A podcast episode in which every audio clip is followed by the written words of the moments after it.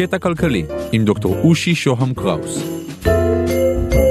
קטע כלכלי, פרק 56, מה זה הדבר הזה ביטקוין? המון נכתב על הביטקוין, בכל עיתון הוא מוסבר, ובדרך כלל ההסבר טוב, מקיף ומרתק. מאחר שאני לא רוצה להטריח את הציבור, לא אחזור על מה שנכתב כבר. לכן בפרק הזה ובפרקים הבאים אנסה להציג אספקטים אחרים של האירוע הזה ושל המשמעות שלו. ובכל זאת טיפ טיפה ממה שאפשר למצוא גם בוויקיפדיה. זהו מטבע דיגיטלי, כלומר פשוט סימן. סימן שכאילו גר לו רק במחשב ובאינטרנט. את הסימן הזה שמשמש ככסף המציא קריפטוגרף, כלומר מומחה להצפנה, בעל כינוי יפני, שמו הוא סטושי נקמוטו, ואיש לא יודע מי הוא באמת. האיש פרסם מניפסט, כלומר מעין הצהרת כוונות אידיאולוגית וכמובן טכנית, שבה הסביר לקוראים שלו מהו המטבע החדש שהוא יוזם. באתר אמזון ניתן להוריד גרסת קינדל של המניפסט הזה בפרוטות. אבל מה שאני ארצה לעשות כאן זה להסביר מאיפה הביטקוין הגיע, מה המוטיבציות שדחפו את הממציא שלו ומה המשמעות התאורטית שלו.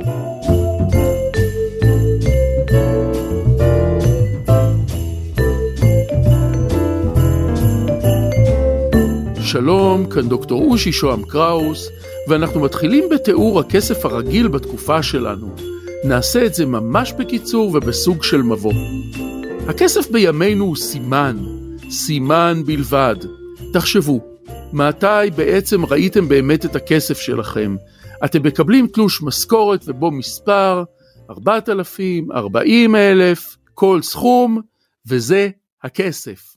באיזשהו מחשב, בארץ או בחו"ל, יש מעין מדף מחשבי עם השם שלכם, ושם יש מעין תא מחשבי קטן ובו מספר, המספר יכול להיות חיובי, למשל פלוס 20 אלף, והמספר יכול להיות שלילי, למשל מינוס 50 אלף, וזה מסמל את זה שאתם במינוס 50 אלף שקלים.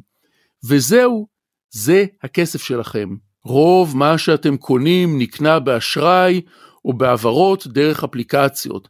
כשהבנק מקבל הוראת העברת תשלום, הוא מפחית מהמספר בתא המחשבי שלך את הסכום, הוא מוסיף את המספר הזה לחשבון של האדם שאליו העברת את ההעברה. זה הכל.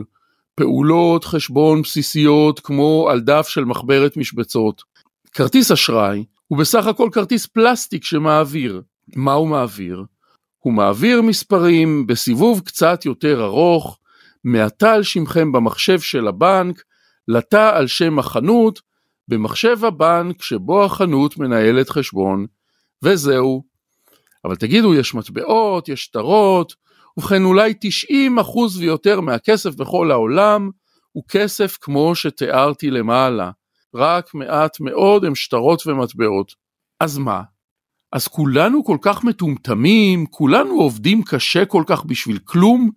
התשובה מורכבת, היא ממש שנויה במחלוקת בקרב כלכלנים. ובכל זאת, מה עושה את הנקודות האלה שקוראים להן שקלים שוות משהו?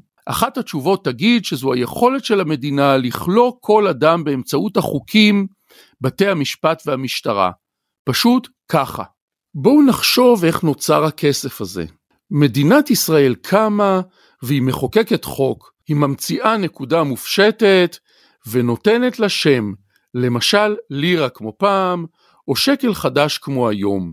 לכן לכסף של ימינו קוראים כסף צו, מלשון ציווי או חוק, ובאנגלית פיאט מאני. לפי החוק, רק המדינה רשאית לייצר נקודות כאלה. אבל למה אנשים מוכנים לקבל נקודות מופשטות בתור משכורת? שוב, יש כמה תשובות. אחת תגיד, כי כולם מוכנים. אני מוכן לקבל נייר סתמי תמורת עבודה קשה, כי כולם מקבלים את הנייר הסתמי הזה, או את הנקודות האלה, ותמיד אוכל לקבל תמורתו משהו, למשל אוכל או רכב חדש. אבל אז נשאלת השאלה למה אחרים מקבלים את הנקודות האלה, והתשובה היא כי אחרים אחרים מקבלים אותן, וזה מוזר ומעגלי ולא מובן. וכאן מתקשר החלק השלטוני של המדינה. המדינה כופה עלינו בחוק לשלם מיסים מכל הכנסה שלנו, ואת המיסים אנחנו יכולים לשלם רק בנקודות האלה, ואם לא נשלם למדינה בנקודות האלה, נמצא את עצמנו בכלא. ושוב שאלה, איך נשיג את הנקודות האלה שקוראים להן שקלים? נעבוד ונקבל מהמעסיק שלנו. ולמה נסכים? נסכים כי תמיד אנחנו חייבים את הנקודות האלה.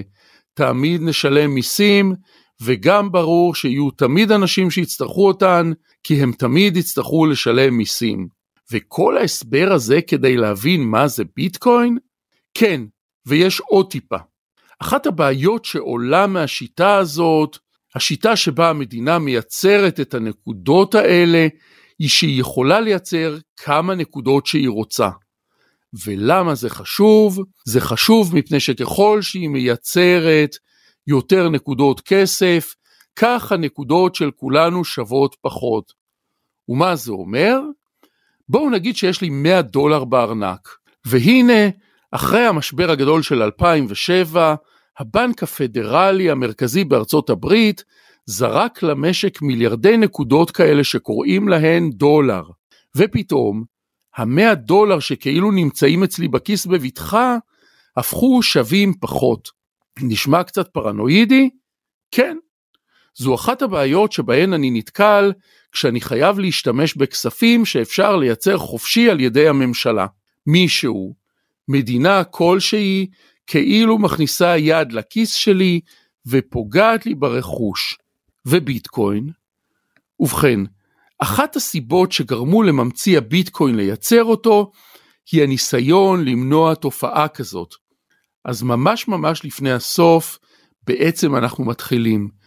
ביטקוין כמו שקל הוא סימן דיגיטלי, אבל בזמן שהשקל שוחה בצינורות שמחברים את המחשב של בנק ישראל, הבנקים והאפליקציות של כולנו, הביטקוין מיוצר ושוחה בבריכה אחרת. אבל הברז שמייצר את הסימנים הדיגיטליים שנקראים שקלים, הוא ברז שבני אדם שולטים בו. פוליטיקאים באמצעות חקיקה, ואנשי בנק ישראל באמצעות הכוונה. והביטקוין שונה. הברז כאן הוגדר בהתחלה כשהביטקוין הראשון נוצר, ואף אחד לא יכול לייצר ממנו אינסוף סימנים. כי הביטקוין רוצה להיות זהב. זהב אמיתי בעל ערך, אבל זהב דיגיטלי. ואיך זה ייתכן? נמשיך בפרק הבא.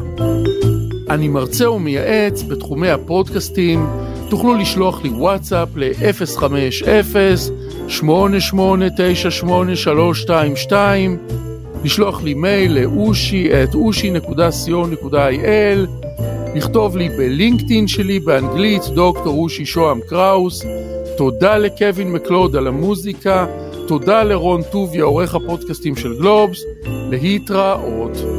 thank you